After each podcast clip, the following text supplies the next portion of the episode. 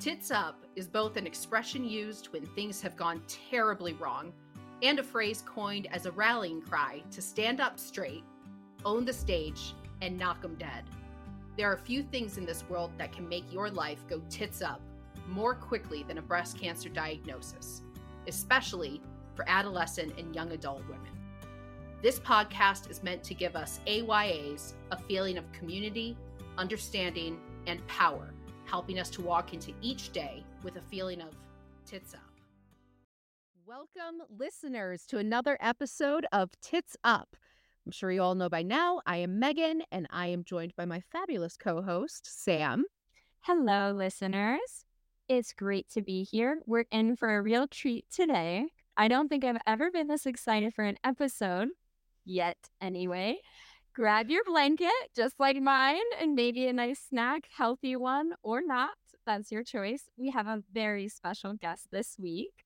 Listeners, our guest is Lisa Wingrove, a registered dietitian. She specializes in debunking food myths and giving quality food advice, specifically to us onco patients. She is here to help us uncover the truth behind some persistent food myths, especially those related to cancer. Um, and we would also like her to talk a little bit about her piece of the pie called Fearless Foods. So Lisa, welcome to the show. Hey, Megan and Sam, it's great to be with you. Thanks for inviting me.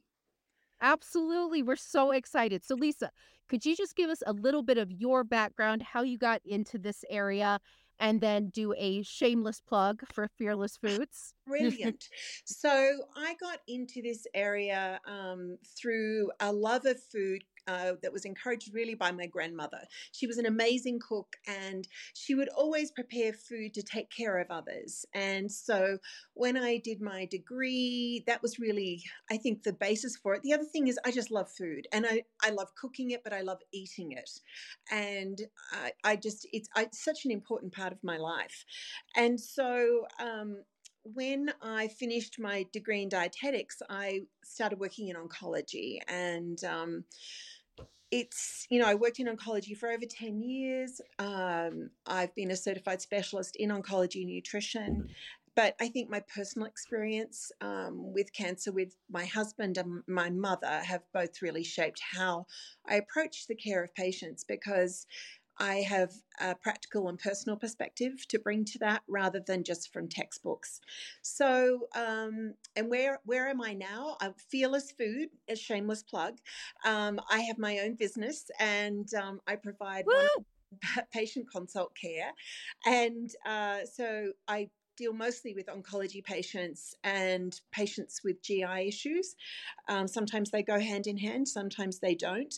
But my my goal is to really work on supporting patients' knowledge and capacity, so making sure that the information that they're receiving is science-based um, and that they can learn how to manage some of the side effects from treatment or get evidence-based answers to questions around survivorship. So um, I do a cook and consult, which is where we cook in my kitchen. And um, it's specifically related to what you need. And I also do one-on-one patient consultation. Thank you. Absolutely. I love that. What a good idea. It's so necessary. And I mean, it's uh, as cancer patients, when you're all of a sudden hit with that, like, hey, you have cancer, we, I, at least I know myself, so I guess I'm only speaking for myself, but in other people that I've spoken with, we're pretty susceptible to all of these myths that are out there. Um, and you don't really know which ones to cling to, which ones are true, what, you know, what's false, what's, what does society throw out at you? And it, it can become very, very overwhelming. Um, and, and I agree yeah. with that. And I think that p- part of the reason why I called the, the business Fearless Food is, and that's my Australian accent, so let me say it in American, Fearless Food. Um, so, so because people get scared of eating, they get frightened. Yeah. And you are, I think, just naturally so susceptible to information, because in cancer you don't have a lot of control. So you look for things that you can control. And one of those is food and nutrition and and what you're eating. But you're right, Megan. I mean, everyone's an expert in cancer, in cancer nutrition, but they're really not. So it's really difficult to work out where to get your information from. Absolutely. Yes. That's why I'm so glad that you're here. I think um, me and Megan pick up a lot of terms from pages we like, but we tend to call those people cancer muggles. Lisa. um, That's great.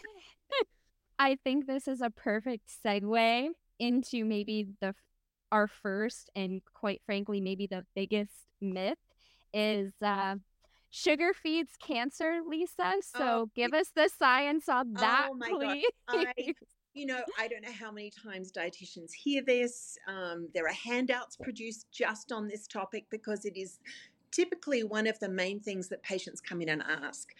And so if we, we're talking about does sugar feed cancer, what I really want to think about is dietitians and scientists, um, it's not really sugar, it's glucose. It's it's glucose, it's a carbohydrate. So I really think if we're talking about science, we need to use scientific terms. You know, it's kind of like genitalia. You know, we use the right si- the right terms in that, and then we know what we're talking about, right? It's a vulva. Yeah, we know what it is. We know exactly where it is. It's accurate. And so we should do exactly the same thing in science. So yes. when, you know, people throw out that line, sugar feeds cancer, um, you know, first of all, it's just patently wrong. And um, we really need to look at what the evidence says about glucose. There is no evidence that glucose makes cancer cells grow, grow faster or causes cancer. Um, and, and I think the, the thing we really need to think about is metabolism. I mean, how do we fuel our body? We fuel our body with gluco- glucose. It is our primary fuel source for our heart, our brain, and our cells. And so you can't selectively feed half your body. Like you can't not feed um, your cells. You ha- you have to do so. You have to feed them with glucose. And if you are not getting enough glucose, what tends to happen is, especially in cancer, your body starts to break down protein. And that's why we see patients with greater losses of muscle mass. And it might be because they're not eating as much, but your metabolic needs increase significantly through cancer. So your body is looking for ways to fuel itself. So if you start cutting back on carbohydrates, you're kind of starving your body, which is, is not a, obviously a smart thing to do. But there's some ways around this. So when we think about um, glucose, are carbohydrates created equal? Well, no, they're not. Like there's a difference between a donut and um, an apple, for example. Uh, one is a simple carbohydrate, one is a complex carbohydrate. So when we look at that, the complex carbohydrate has fiber, it has vitamins, it has minerals. A simple carbohydrate really doesn't have very much. Um, a donut is going to give you a small burst of energy. An apple's going to last a little bit longer. So one way to really think about this purposefully is how can I combine carbohydrates with a protein or a fat? Because if we do that, we actually slow down the absorption in our G I, and so our blood glucose stays nice and level. So think of things like I'm going to have a slice of apple with some peanut butter, or I'm going to have some yogurt with my fruit. And that way we're really working with our bodies to provide it the fuel that it needs. But equivocally, I'm just going to say it, sugar doesn't feed cancer. Where did that come from, do you think? The myth. I, I think... Um, In it's historical, and I think that um, when people have looked at what does sugar feed off, well, oh, sorry, what does cancer feed off? It feeds off glucose, but every single cell in our body does, and that's why I'm saying you can't starve a tumor. You, there is no evidence to support doing that, but as I just said, you know, there's a difference between the carbohydrates that we eat. So having um, processed foods, we're not really um, fueling our body effectively. What, we, what we're going to talk about in a little bit, I think, is, you know, what the American Institute of Cancer Research recommends for, for cancer prevention specifically. But one of those is maintaining a healthy weight. And so eating an apple with peanut butter is really healthy and good for you and giving you lots of vitamins and minerals. A donut, you know, you can do it every now and then, but it's not something that we should be doing every single day or multiple times a day. Bummer. I know. Right. I'm not saying you can't have it. Dietitians are not the food police. We are not that. Everything in moderation. Everything I in understand. Moderation. A little of what you fancy. You know, a little of what you fancy. And then you get that flavor, you get that satisfaction, but you're not sitting on the sofa eating, you know, twenty, a twenty-four box of donuts. Or not. I'm not going to act like I haven't been there before. I think we've all done it. Um, okay, so I'm really glad that we got that one out of the way, because that is that is the big one. And you said that you were going to send us, before we started recording, yes, you said that you were going to send us um, some links about this. So for our listeners, look in the show notes, because we are going to link a lot of what Lisa is talking about today, um, just for everybody's knowledge and edification. Yeah. Um, so I think the next one that I have heard a lot is about organic food, switching from non-organic to organic, um, and that that is definitely the better way to go. I don't really know much about this, so I am just going to hand that one right over to you. Yeah, yeah. and, and I, it's a great question, and um, I think a lot of people get into the the minutiae of um, the food that they're eating, which is part of this fearless food thing again, right? It's like, you know, How, how did I get cancer? I don't know how I got cancer. So therefore, was it the food I was eating? And and it, it, ninety-five percent of the time, no, it's not. Even higher than that. It's it's got nothing to do with that. But we're looking for something to control. And so right. when we think about organics, um, there really is very limited evidence to say that it is healthier for you as far as um, nutrients, vitamins, minerals, those kinds of things. I think there are some very small studies that talk about isoflavones, which um, can be an antioxidant, but right, widely available in a lot of foods. But that might be slightly higher in organics. But the thing is this, people, organics tend to be much more expensive. Um, people who are paying for organics, therefore, are typically not buying as much fruits and vegetables as they really need to be eating. So are there reasons for eating organics? Absolutely. There's an environmental reason for eating organics, if that is what you care about, or if you're worried about pesticide use. But we know with pesticides, you can wash your fruits and vegetables under running cold water with agitation, and it removes like ninety-nine percent of any residue that's on the fruit or vegetable that you're eating. So I there as I as I said before, there isn't any evidence to say that we should be eating organics, but if you're making that choice, it's typically not related to disease risk. It's related to things associated with the environment, for example. Got it. Yeah. Okay. Thank you for that. You're welcome. I, you're welcome. You could just you, I, I'm kind of going back to the sugar thing here real quick, but I I love sugar. I love, uh, I, that's what I crave. Some people crave salty. I crave sweets constantly. And I've heard other people say this, and I very much have this mentality where, you know, let's just say I had a big day at the office and I want to go home and just have a little bit of ice cream or something, um, and watch some T V and just zone out. There is something there, like that little voice in my head that's always saying, like, you're giving yourself cancer again. You're giving yourself cancer again. And, you know, it's it, as, as a cancer patient, you want to control as much as you can, because you can't really control much of anything throughout this whole process. So being able to control your food is so um, liberating and helpful, you know, for your mentality. Um, but... But then allowing yourself that extra little bit, that's so tough, feeling like you're doing this to yourself again. You know, I mean, you said it a second ago, you know, what did I do to give myself cancer? What did I eat to right. do this? And I think that that's just so, it's such a relief to know that, yes, you still, of course, need to be healthy, but have it. It's not going to be the it, thing that, exactly. that kills you. And, you know, I think...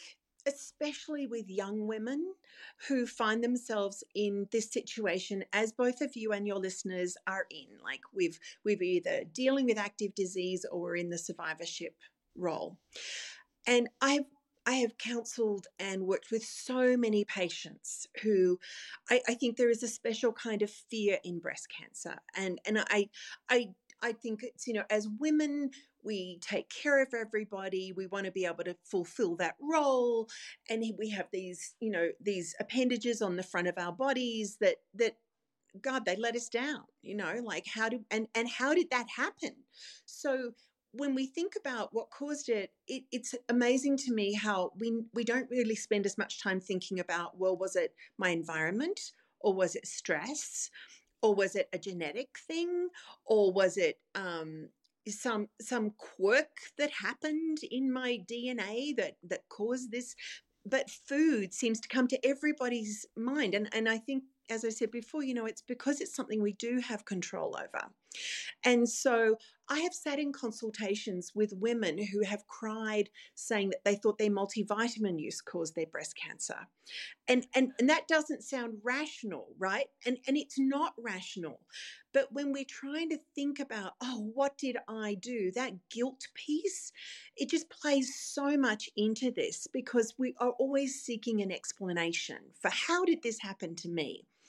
And so we really get in the weeds about food and those kinds of things. And you were talking, Megan, about your craving.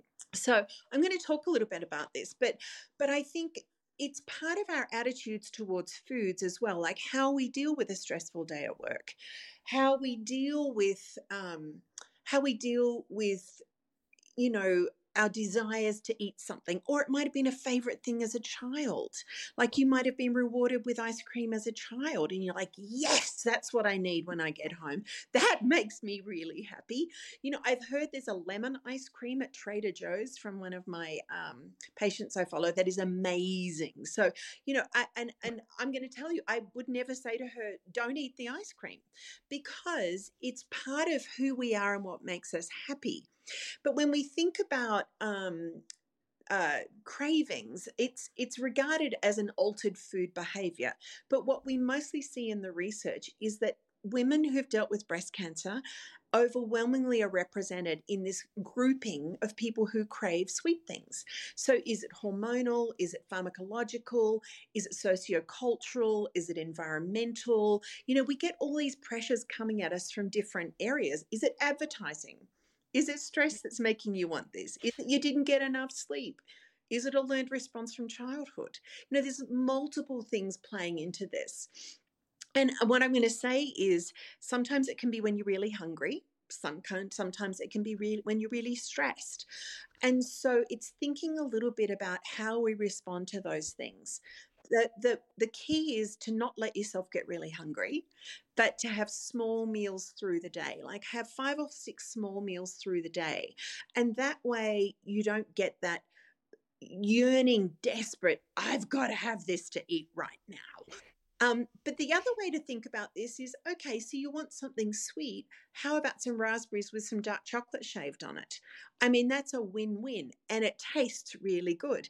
It doesn't mean you can't have ice cream. You can have ice cream. But what I would say to you is have a, if you've got your bowl of, and your ice cream's in there, put some raspberries and dark chocolate in as well, because you'll probably eat less of the ice cream and you'll get way more health benefits from doing it, but you still get that satisfaction from the sweetness, which I think is what you're saying, Megan. Yes, absolutely. Yeah. And I'm going to write that down. When we listen back to this, I'm going to write down, go get raspberries and some dark chocolate. And raspberries are a steal at the moment. So I was just going to say to you, you know, that there's actually a review article. It's a systematic review that I was reading today uh, exactly about this topic that I'll put in the list of references for people to have a look at, because it's super awesome. Interesting that, you know, there are different um, altered food behaviors that seem to happen more with uh, women with breast cancer, and the cravings is one. The other one is orthorexia, which is that I'm frightened of eating. If I'm going to eat, I need it to be a very proper diet. Like I need to be very specific and very scientific about what I'm going to eat. And that tends to occur, occur more in breast cancer patients who are highly educated. Um, and they may have other things going on, but there are limited studies saying that that's, that's the same group that, that we're talking to today who may be, you know, experiencing that fear. Yikes. Wow. Yeah, right? that, that just hit a lot. It is a lot. But I, yeah, I mean, like the, uh, what was it called? Orthorexia? Orthorexia, yeah. Orthorexia. Okay. God. You, you were telling us that there was, you had a client that I think was only eating kale or kale something and walnut. Like that. Oh, my God. Yeah, because she, she was... And it, it was, it's exactly what we're talking about. She was so frightened of eating because every source of information that she was reading was um, talking about glucose and talking about it feeding cancer. And that's why it's so important to use evidence-based websites and sources for your information, because you shouldn't be limiting foods that are healthy and good for you. And so a diet of kale or more nuts is not going to get you very far, and it's certainly not going to help you in when you're getting inactive treatment or even in survivorship. It's going to starve you. So there's nothing wrong with kale and walnuts, but only insofar as they are part of a much broader scheme of eating. Right. It's also kind of the question of like quality versus quantity when oh, it comes to life. You know, yeah. like we've all busted our ass to still be alive, and now we're here and we're just going to eat kale and walnuts? Right. Absolutely not. Right. And no, I not that, I. Right, Sam, it gets back to that love of eating and that love of food and the role food plays in our lives, whether it's cultural. Like we've got Thanksgiving coming up. You know, that's a big cultural event. There are specific foods that people like to see on the table that they've had since, you know, their grandmother made it for them. And why should we you know, deny ourselves those delights and joys of food, because food is this incredible thing that brings us together. It binds us together with our culture and our heritage, but also the joy of sharing a meal together is a, such an important thing for conversation. Um, I, I'm told that historically around the Thanksgiving table for Americans, it's political conversations which can be fraught. So hopefully the, the hopefully the sweet potato can get you through all of that. We are embarrassed, Lisa. No! We are embarrassed. No, I think it's great. We I think it's great. Why not just hash it out and have it at the table? And then as soon as you get it calmed down, then you've got Christmas and we can just start all over again, start That's yelling right. at each other. Just in case you didn't That's get everything. The American way. It's fabulous. I love a good celebration of food. So um, oh. just to clarify then, Lisa, there is no cancer superfood or food that if I eat every single day, I will never have a recurrence. There is no single magic superfood. However, I will say that there are foods that you should be including more often. Blueberries are amazing. They've got lots of antioxidants in them. They're full of fiber. They're delicious. Um, uh, green, leafy green vegetables, broccoli. Is if if there is a superfood, there's not, but broccoli is high in fiber. It's got indole. It's a cruciferous vegetable. It's a it's a re- really great cancer fighter. Um, using alliums like garlic, um, ginger, and onion, known cancer fighters, and the basis for so much great food and delicious cooking, but easy to work with and very inexpensive. I mean, an onion is not going to set you back a lot of money. Carrots, carrots are great. So you don't have to go out and buy all the fancy pants food. You can just eat food, real food, and it will work in your system to reduce inflammation, to reduce oxidative damage, to to help support your body to heal itself and be well. Yes. Wow. If there were, if there were, um, because you know you hear of all the different diets that people are on right. all the time. You know, whether it's, um, you know, gluten free or it that's not really a diet, but that or um. you know, keto right. or fill in the blank, right? right? Right. If there was one, or is there one that you think is better than another? So I think the research firmly falls on the side of the Mediterranean diet. And, and that's not new. We've known this for a long time. Lots of studies have, have looked at this. Um, and it's not just longevity of life, it's quality of life. And so if you're going to follow one, and I have to say, you know, I'm not a big fan of most of the diets because they restrict a food type. Like it will be, you know, don't eat dairy, or it's don't eat any animal products, or and then supplement, you know, accordingly because you have to replace what you're not eating. But the Mediterranean diet is healthy and it's easy. And I know Sam loves um, Israeli foods, Middle Eastern food. Yes. And so because I know the shawarma was a hit the other week. And so, and I did say- My weekly the, takeout, everybody. I My was week- like- It's great. Like, that's great. What comes with it? Well, it comes with hummus that's got lovely flavors. It's high in fiber. you know, it, it's just a high protein food. It's got delicious flavorings with it, and it probably comes with a cucumber salad, which has got really nice lemons. And so thinking about feta cheese, and so thinking a lot about fish, because they um, the Mediterranean diet does have fish within it. It, it it's a less less focused on animal protein, but eggs are in it, low-fat dairy, all the pulses and legumes, lots of nuts, but lots of fruits and vegetables. And just, it's a very simple way of eating, and working with foods and spices like, or using citrus to enhance the flavor of things, lots of fresh herbs. That's the diet that we would recommend.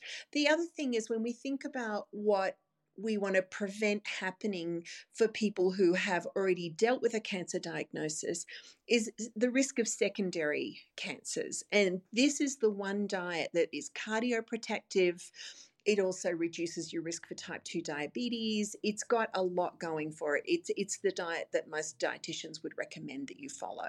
And it's downright delicious. Yeah, I was going to say, that's why I love that. It's because it's so good. It is. You're not withholding from yourself. Right, right. And the Especially Mediterranean- the pita bread. Yeah. People think you, like, there's no bread. Like, no, the best bread. The best bread. Dip it in the hummus. Fill it up. Stuff the pita. It's like a little sandwich. I mean, the possibilities are endless. And the salad is not really like salad. You're like, oh, is this a snack? I'm like, whoa. Right. And and I think it's so easy to prepare, but I just want to say the Mediterranean diet is not just adding feta cheese to your salad and calling it good. It's not. That is not the Mediterranean diet. It's a little bit more than that. It involves, you know, getting some canned chickpeas or some beans or some learning how to cook with lentils, you know. Um, But there are lots of delicious ways to do that. And I think once people start feeling comfortable with, you know, using olive oil, which is a healthy fat, using avo- you can use avocados, eggs, you know, I mean, there are many uh, overlaps with what we currently would say is the Western diet, but most of the fats are healthy fats in the Mediterranean diet.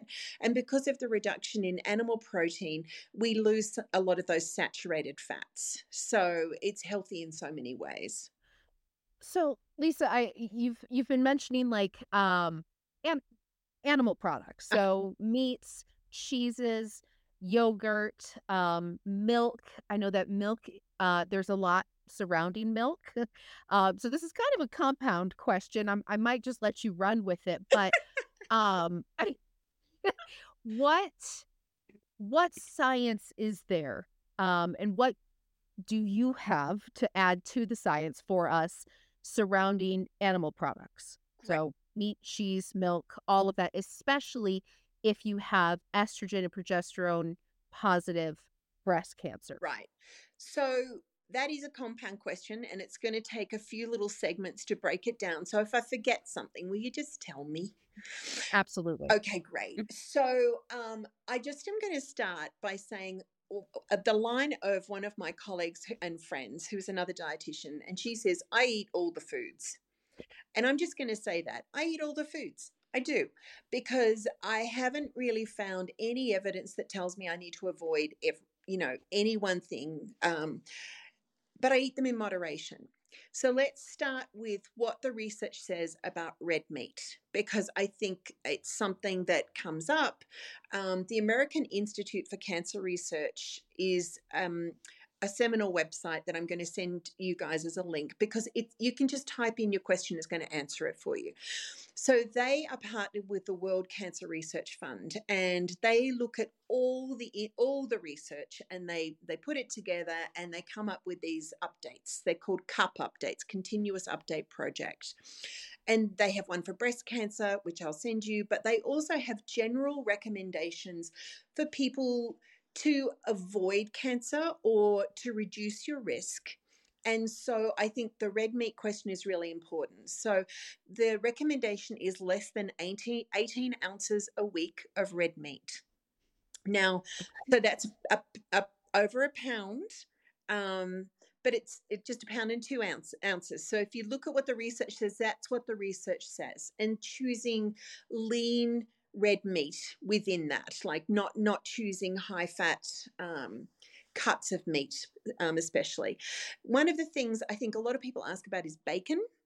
And so let's talk a little bit about bacon, because um, I, I read The Guardian each day in the U K, and they're always having a conniption about how bacon, another study has come out and said that bacon is bad for you. And it's like, what else are we going to eat for breakfast? It's a disaster. But, but the thing with the bacon is there's several things. The first is it's a smoked meat. And we think that during the smoking process, something changes in the D N A, and that that could be concerning for our D N A or the way that we process foods. The other thing is um, it's a very, very high-fat product, and, and we tend to recommend not having a high-fat intake, like having a, a, a lower fat, especially because it's a saturated fat. It's not, it's not a great choice. Does it mean that you can't eat bacon? No, it doesn't mean that at all. It just doesn't mean that you have six slices, you know, twice a day to eat. Everything in moderation, right? Right. Okay.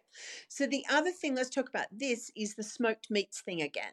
So does this mean mm-hmm. you can't have a hot dog at the foot, at the baseball? No, it doesn't mean that at all. But what it's saying is we know that this food product is is potentially um, concerning. It's mostly related to colorectal cancer, but other cancers as well. And so what we know is that saying, we just don't want you to do it regularly, doesn't mean you can't eat it. Like, it doesn't mean you can't have one when you're going out. It, it doesn't mean that at all. So that's what the research says about red, red meat. Let's talk a little bit about dairy. There's actually yes. quite a lot of research about low-fat dairy being healthy and good for you. It can, it's preventative against type two diabetes. It's a great source of protein. But for women who have um, have had breast cancer or are going through breast cancer, often bone health can be a concern. Dairy is a great source of calcium, and, and it's a quick and easy thing to eat. So when we look at what does the research say about milk, I think a lot of people... Um, There's there's a lot of milks on M E L K in the marketplace now. I mean, there's almond, there's soy, there's oat, there's cashew, there's coconut. I mean, there's lots of different choices. So um, when we look at that, what the American Institute of Cancer Research says is that there is no evidence linking dairy intake to an increase in the risk of developing cancer or having a recurrence of cancer. But what they do say is there are high-fat dairy products which fall into that high-fat category again. So things like, um, you know, if you're going to have a big fat wedge of brie, it doesn't mean you can't have it, but you're not going to be having it every single day, because that is the food that that contributes to us eating too many calories, right, and gaining weight. And we know that obesity is linked to um, a concern when it comes to cancer. So as far as um, milk goes, milk is a great source of calcium, it's a great source of protein, but There are, there are other choices, and some people are lactose intolerant. If you're lactose intolerant, you have to have another choice, right, for, for that. But also, where are you getting your calcium from? Plenty of places to find calcium that are not in dairy. So you can have greens like broccoli, kale, bok choy, collard greens, um, dried beans and peas, edamame, soybeans, almonds, sesame seeds. Um, some cereals are fortified with calcium. So it's not a hard thing to get. You just have to be more purposeful with it. Megan, did I answer so, all that question? I didn't miss some out. I, I think you got all of it. The thing that I'm kind of hanging on to right now, where this next question is coming from, is um, bone health. Yeah. So I ended up having a um, full hysterectomy. Everything's gone. Um, cervix included, just nothing left. um, and about a year out, I just had another bone scan. I had one before the hysterectomy and then one just recently. And it showed a deterioration already. I just got these results. I don't think I've even talked to you about them, Sam. Um, but it showed a deterioration in um, a lot of my joints. So, like, I feel it in my fingers, in my toes. Um, I, I don't know what they're called, but, like, these bones, but in my feet, mm-hmm. those are starting to de- yep. uh, deteriorate. And I can feel that every single day. Like, God help me when I wear my heels for work. Like, it's it hurts so bad.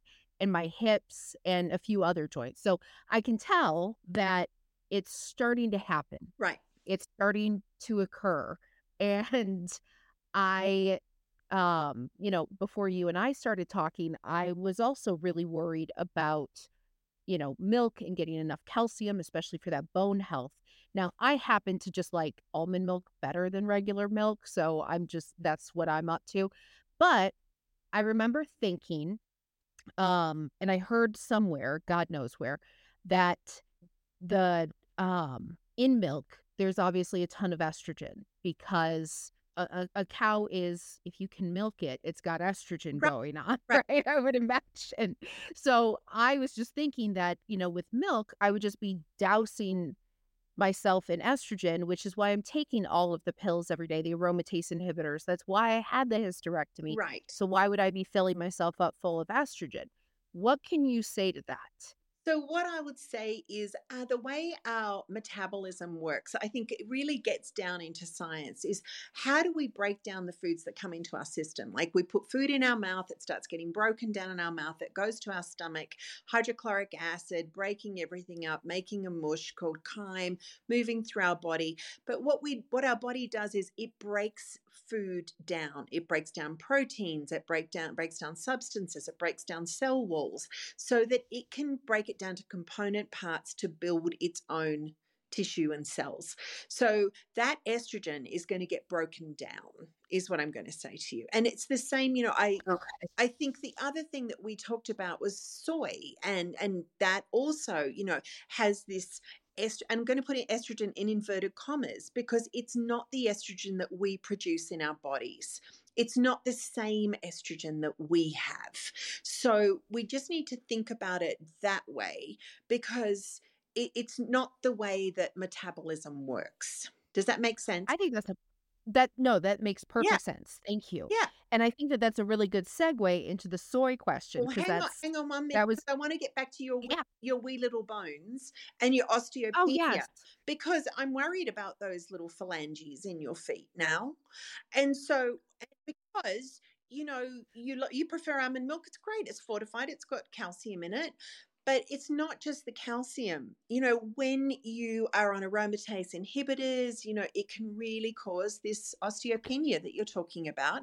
Also, a lot of patients receive steroids, and steroids also can cause bone issues.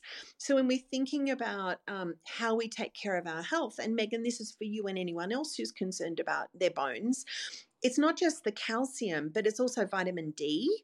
So vitamin D is in fatty fish, it's in some fortified foods, but it's a good idea to get your vitamin D checked when you have your annual because it can it can go up and down, and we just want to make sure that you've got enough of it to be there to support your bones. The other thing is magnesium is also super important. So it's the three for bones. So it's the calcium, the vitamin D, the magnesium, and protein's also important too. But magnesium is in green veggies, nuts and legumes. So you're probably hearing a common theme, like the foods that we're talking about for bones were the same foods that we were talking about, like when we talk about just sugar feed the cancer, eat leafy greens, you know, eat healthy foods, eat eat plant-based proteins, eat the Mediterranean diet. It's all the same kinds of stuff, but it's going to help with those wee little bones in your feet.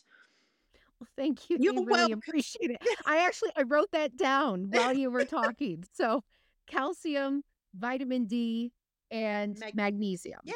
Yeah, and some weight-bearing exercise. And that doesn't mean toting like a barbell everywhere you go walking around the office. Walking is a weight-bearing exercise. And but that helps to to really get that bone that bone strength in, which is really important. So sorry to interrupt you. Now we can talk about soy. I'm so glad that you did interrupt me. Thank you. So yeah, let's let's talk about soy. I mean, it's a you called it a phytoestrogen. Yeah, so um, yeah, like what does that mean? And it, there's it, been so many. I, I've heard definitely eat tons of soy. I remember when my mom had breast cancer in the early two thousands. I remember she would just buy soybeans and just eat them kind mm-hmm. of by the handful. And then I've also heard people say, "Oh my God, avoid it at all right. costs. No right. soy." And, you know, I think this is just um, an example of how science evolves and changes. And over time, we learn new things. And, and we've got longevity in studies. And we look at Asian populations where soy intake is much more significant and the lower risk of, of disease. And, and what does that look like for us, a society, a Western society that typically doesn't have soy um, in large volumes or, or even at all? In, in fact, some people are like, I don't even know what that is. Like, why would I eat that? But what we know... Edamame who? Edamame who, that's right. That's right. And what do you want me to do with that? And and it's sort of, you know, we think about um, this phytoestrogen, this plant-based estrogen. It's called an isoflavone. And so the thing we need to know is it doesn't convert to estrogen in our bodies. It's not the same as the estrogen that, you know, we're, we're trying to get rid of to prevent cancer. It, it's, it's not the same. In fact, what we know is the studies show that an, an increased soy intake can actually be prevent, pr- protective, which is something that we all want to do. And one of the recommendations from the American Institute for Cancer Research is to actually have soy intake, because we know that it's protective. It's the same as like eat fiber. Those two recommendations specifically for breast cancer patients are really important. And so, I mean, the thing is, we don't all love tofu. I have to say I'm not a great fan, but it doesn't mean I don't eat it. I do. I just don't eat it a lot. But you can, there are multiple different choices. I mean, Sam mentioned edamame. I mean, it became sort of like the hip bar snack a few years back. You know, it was like you could, you'd mm-hmm. pay ten dollars for the little tiny bowl of edamame in their pod and you'd suck them out of the pod and go, oh, this is really great. Well, you can buy a bag of edamame for a couple of bucks at the supermarket, toss them in a bowl with some olive oil, sea salt and chili flakes and throw them in the oven, high heat for about ten minutes, and you've got that bar snack. And you've got a half cup of soy, which is one of the recommendations for people who are dealing with breast cancer. So, you know, you've got whole soy, tofu, tempeh, edamame, um, soy milk. And what we tend to focus on is those whole soy foods, not the granola bars that have more soy isoflavones added to them. We're not so sure about those products, but those whole soy foods, they're really healthy for you and they're very protective. So would you recommend to people kind of like what we said before, where just, just add it in, yeah. throw it in where you can, or do you think that it's something that some that somebody like myself should focus on really implementing in their diet on like a daily basis? I think it's one of those recommendations that has some really strong science behind it. And you can you look up on um, A I C R and you can look at the studies and what their recommendations are. And because this is protective and because it's a great source of of protein, it's almost zero, it's zero fat. Um, it's just, it will take on any flavor that you want to add to it. It's just a way of trying to find out how you're going to put it in, Megan. So it might be, I'm going to have some soy milk in the morning on my breakfast cereal or in my oatmeal. And then I'm going to make some of those fun little um, edamame pods and I'm going to take those to work. And I might have a cup of that. There's your two servings, your three servings rather, because you've, Love it. sorry, I should, let me rephrase, two servings, because it's half a cup of edamame and one cup of soy milk. That's what the serving size looks like, or a quarter of a cup of tofu. So how you do that is really up to you. Um, there, I'm just going to put this out there. I haven't included the recipe yet, but I can. There is a delicious tofu chocolate mousse recipe. I know it sounds like an oxymoron, but it is a delicious tofu chocolate mousse, and it goes all in the food processor, and it is so good. I would like that recipe. Okay, I'll, but... I'll write it down. I'll put it on the link. Thank you. It's super- I think that's a perfect segue into, can you kind of give our listeners maybe your top three easy recipes? I know that we'll probably link some below, but just your off the cuff go to, they can Google it, easy, blah, blah, blah meal. Okay. So the, for people who follow um, Alison Roman on Instagram, this will not be a surprise, but I think my number one choice would be hashtag the stew. It is a spiced um, chickpea and turmeric stew. So It's got yeah. turmeric in it, which we know is a great cancer-fighting spice. Um, it just tastes delicious and it comes together so quickly. I actually did a cook and consult with a patient on Friday and we cooked this together, or she actually cooked it. And she texted me to say, this is probably one of the best meals I've had in the last two years, and I made it. And I was like, yeah. And it's so it's, Yay, it's really, really easy. Um, so I think that would be my first choice. Um, I think because we've been talking about soy, I think the tofu chocolate mousse, because we all like to have something sweet, but we want to have something that we know is good for us or is going to meet that sweet craving, because we've been talking about this stuff. Um, great protein. You can have just a little amount of it and feel really satiated by the experience. So I think that would be my second one. Just- and not guilty too. I think that's an important thing that we skip over, is it's not just, oh, I'm eating this sweet food or I'm indulging in this craving. You feel guilty for doing it because you know that there's probably a lot of added sugars depending on what you're eating. Um, so uh, I just wanted to put that in there. No, I think that's, that's great. I think, you know, we haven't really talked that much about added sugars, and we can do that at another time. But I think just really focusing on real foods is important, because then you know what's in the food. You know, when mm-hmm. we buy processed foods, when the ingredient list doesn't start with something you can recognize, it's probably not something you should buy. So anyway, that's just a segue. Um, I'm just thinking of a third recipe. Um, if it looks like this, I avoid it. If I have to, if if it if it um, looks like a really long list and I don't know half or over five of the ingredients, like, I'm just not doing it. And that's not to say I don't eat any junk food. I have my potato chips and my fast food trips like anybody else. I try to keep a seventy-five twenty-five.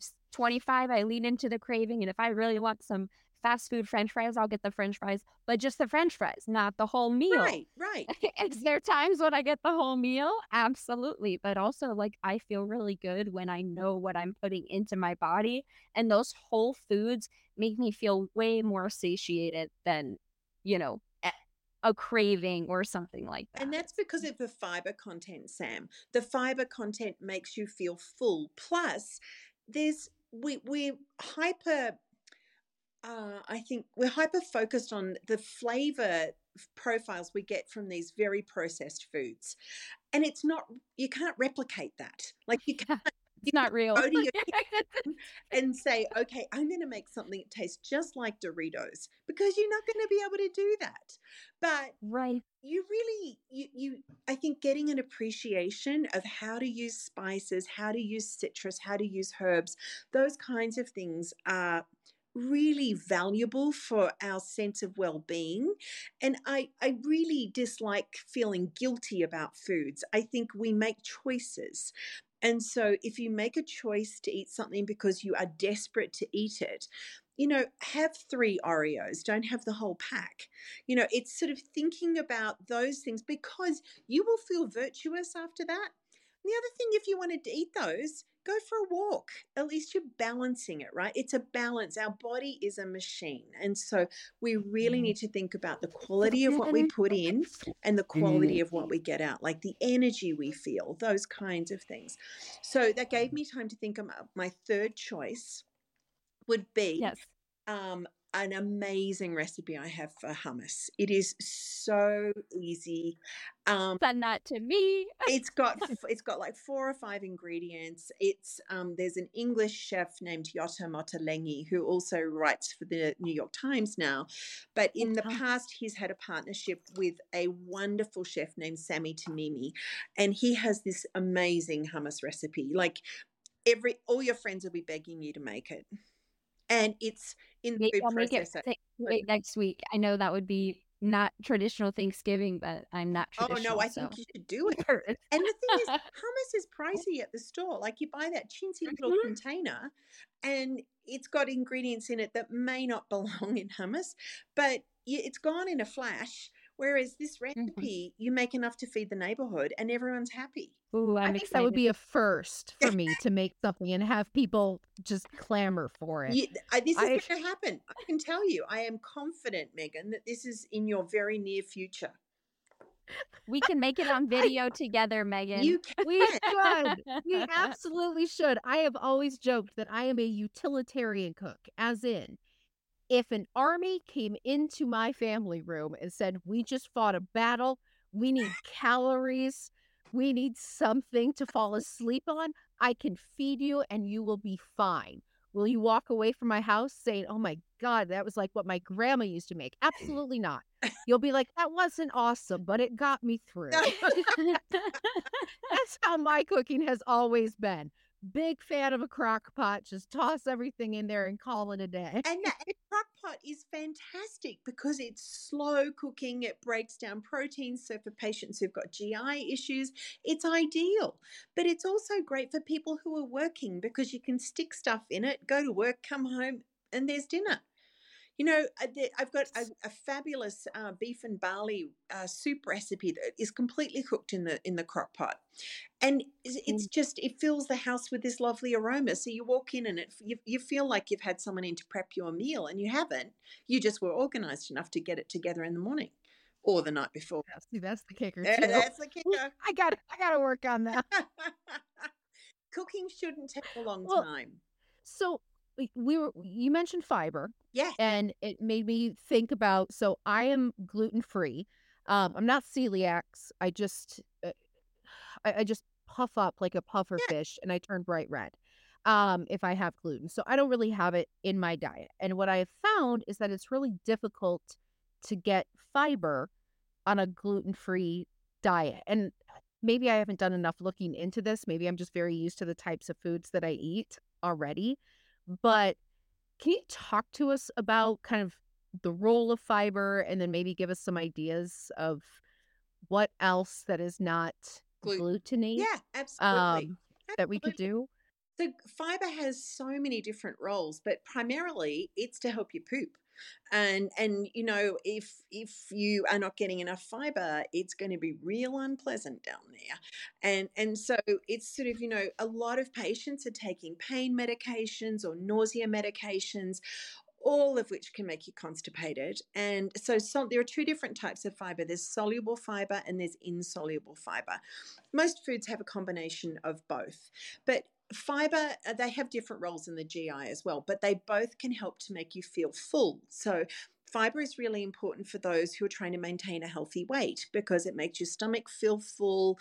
If you eat your fruits and vegetables on your plate first, you're likely to eat less of what else is on your plate, and, and they are where the powerhouse is, right?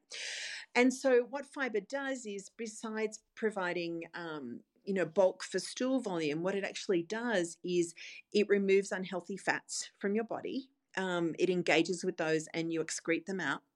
The other thing fiber does is it helps feed your microbiome.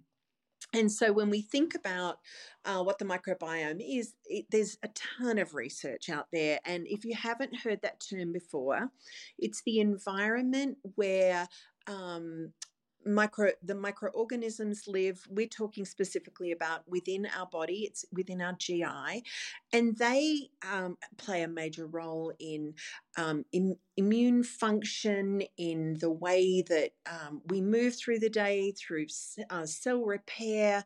We think they uh, they they produce their own D N A, and and they do all these amazing things. Um, I'm doing some work at the moment with a physician on, can we change the microbiome through the foods we eat? Well, yes, we can. So fiber in particular tends to favor healthy bacteria in our microbiome that produces healthy substances. So fiber has this multi overlay of, of reasons why it's important in our diet. But most Americans um, don't get nearly enough. Uh, mo- for women, we're looking twenty-five to thirty-five grams of fiber a day. That's hard to get. Most people are around ten, ten to twelve grams of fiber a day. So the thing is, if you're going to increase your fiber, so like thirty percent. Right. So if you're going to increase your fiber, increase your fluids as well, because as I said, it could get real nasty down there. So let's just make sure that you're increasing your fluids at the same time. But fiber is in all those fruits and vegetables, Megan. So all the fruits and vegetables that you eat, all the whole grains that you eat, the only thing you're avoiding is gluten. So gluten is in wheat. So most wheat products we eat don't have a lot of fiber anyway. So, I mean, if you think about pasta, there's very little fiber in pasta unless it's fortified. Um, but really, fiber is in a lot of the really healthy foods that you shop on the perimeter of the supermarket, or in those dried beans and legumes and pulses. That's, they've got a lot of fiber as well. Okay. Yeah, I don't I don't usually go for the beans, and not because I don't like them. It just doesn't really register that that's a thing to do. I need to work on that. Well, you know, um, my, my kids and their friends laugh at me all the time because I love beans. They're one of my favorite things, and I cook them all the time, and there's no point, in my opinion, in doing less than ten pounds at a time. So because it's such an effort, you may as well fill the freezer. That's all I know. I, love- I I love how you mentioned shopping the perimeter. That's also what I do. I will get my, like I said, my bags of chips that I like. I really like the Lay's, like baked Cheetos, uh-huh. and then some of the like kettle cooked chips.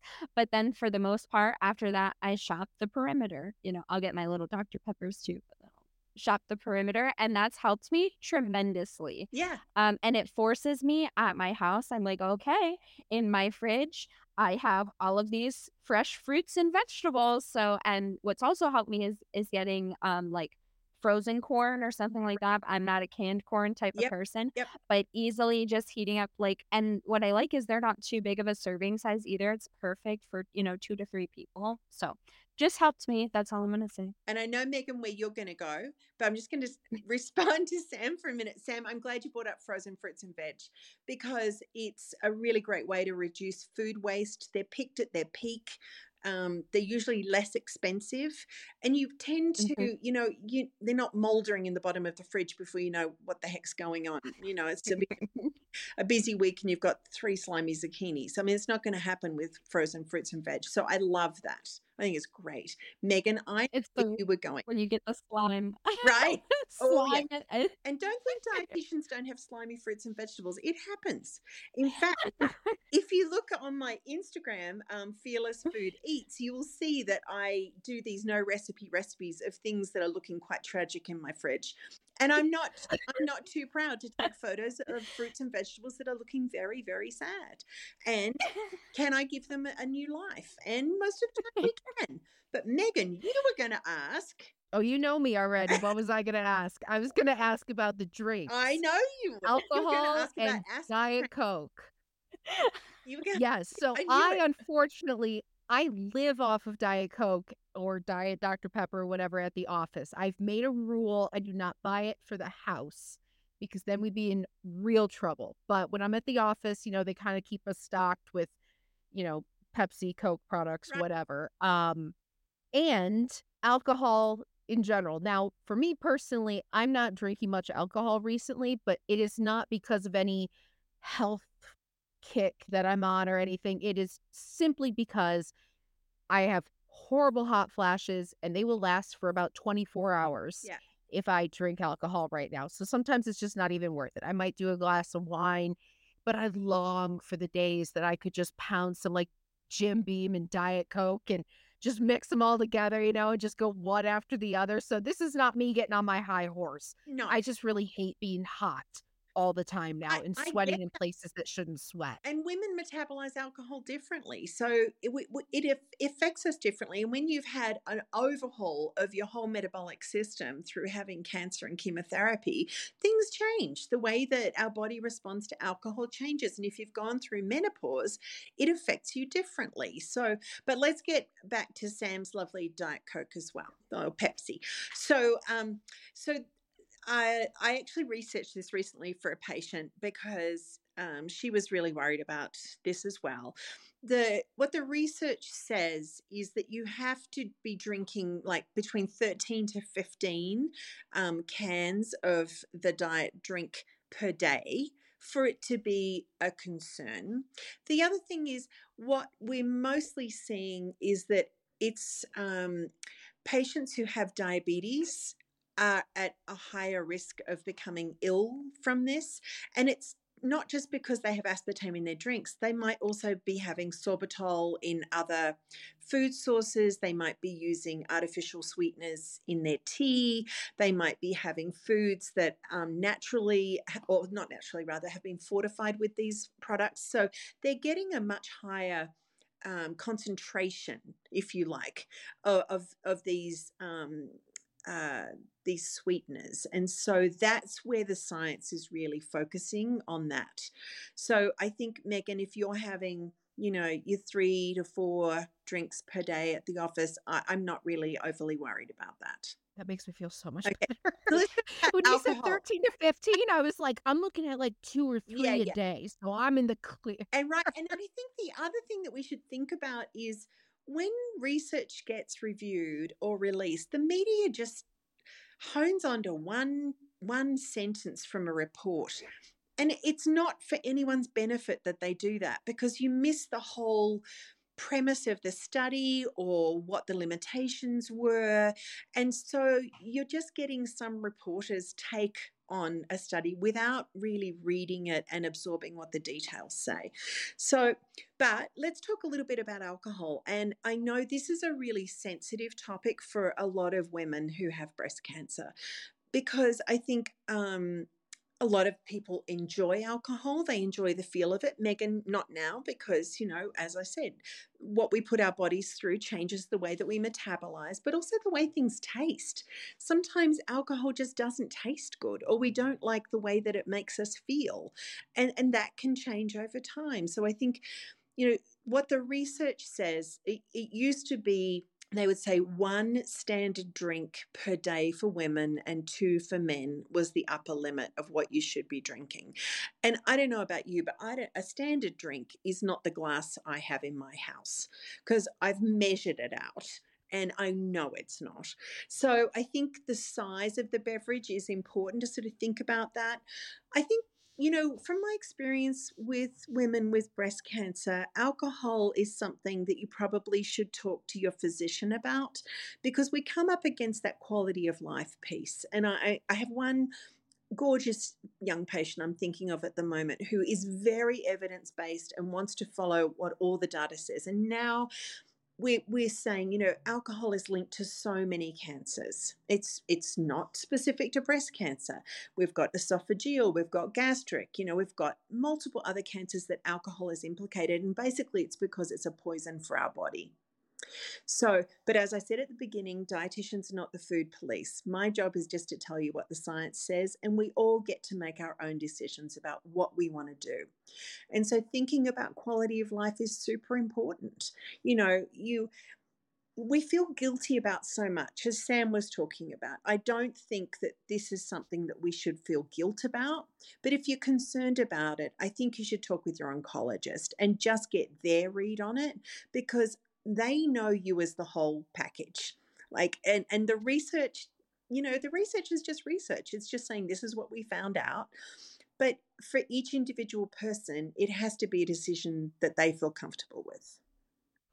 Have you, do you think that there's any data on one type of alcohol being better than another? Like, for example, a glass of red wine. I mean, going back to your, you know, all of these studies that are basically just clickbait. I saw one the other day that like one glass of red wine a day will let you live to a hundred, you Keep know, the doctor or whatever. Away. Keep the doctor away or whatever. I mean, is my, uh, is my whiskey better or worse than red wine? So we used to think that the resveratrol in uh, red wine was cardioprotective, and we're not so sure about that anymore. Um, but what I will say is we do encourage the Mediterranean diet, and alcohol is a part of the Mediterranean diet.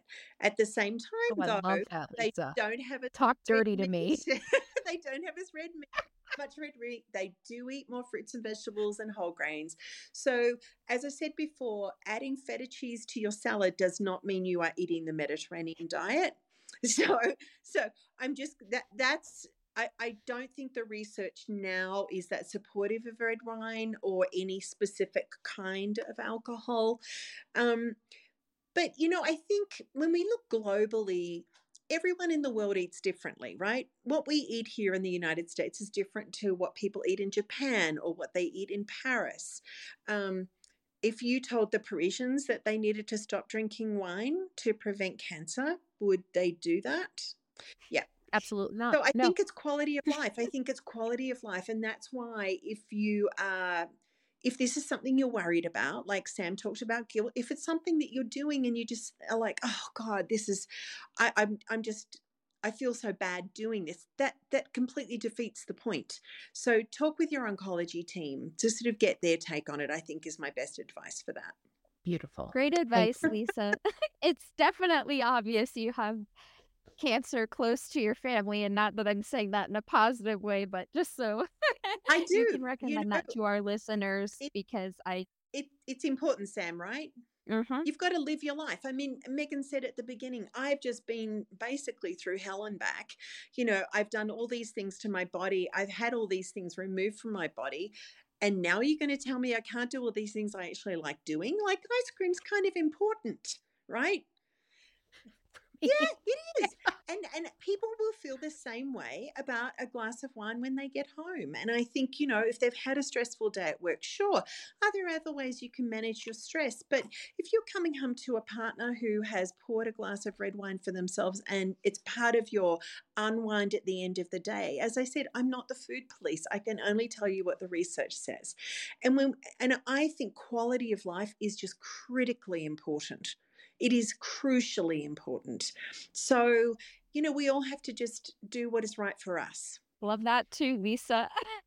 I was I was going to ask you if, because I mean, we're kind of winding up on time. Yeah. So I was going to ask you if you could give, you know, a, a short snippet of what your takeaway is from this. But I feel like you just did it perfectly.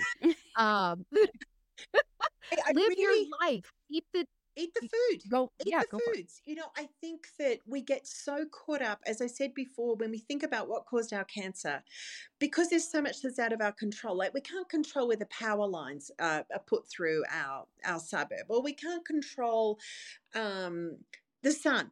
You know, the impact of sun on our skin. Now, we can put some sunscreen on, but we're probably still going to get some sun exposure. There are so many things we can't control, which is why we come back to food. And what I, I think my overarching message would be, enjoy the foods. Enjoy what makes you happy. If making um, a, a an eye fillet of steak once a month for you to enjoy with your family is what is something that drives you and is exciting and tastes fantastic, do it. But, you know, it's special because you do it less frequently. More frequently, make the great big salad. Throw in the pomegranate arils. You know, um, find a way to put soy into your diet. But at the same time, if you're going to have some Cheetos, Sam, enjoy them because you're making that choice. It's not all or nothing. It's a little of what you fancy. And I think that that's really important when we think about the foods that we choose. I'm not a big fan for processed foods. I never have been. And I love the flavors that I can produce in my kitchen. And so I would encourage your listeners to sort of think about, you know, some simple, easy recipes that you can use on a recurring basis that are going to taste fantastic, that aren't going to take you all day, aren't going to cost you the earth. Not all good food comes from Whole Foods. It often comes from the local fruit and vegetable market where you wash it at home and you enjoy it because it's delicious. And, you know, cheese. Have a piece of cheese. Cheese is amazing. Sure, there are higher fat cheeses than, you know, and lower fat cheeses. There are high flavor cheeses. There are cheeses that taste like cardboard. Choose the one that makes you happy and have a small serving of it. And then just balance it with other things through the day. It's not all or nothing. And that's, I think, part of the reason why I'm not a big diet fan, because if you're telling me that I need to take this whole food group out of the foods that I eat, I'm probably not going to do very well with that diet because it doesn't fit with what makes me happy. So Eat the foods that make you happy. Think about the foods that just bring a joy to you, whether it's something that your grandmother made, and include it on your table, because you will get so much from that, and it will also probably reduce some stress and increase some happiness in your body. I'll tell you what, a good fat chunk of Irish cheddar there with you go. a little bit with a little bit of red wine. Done. Right. Done. Right.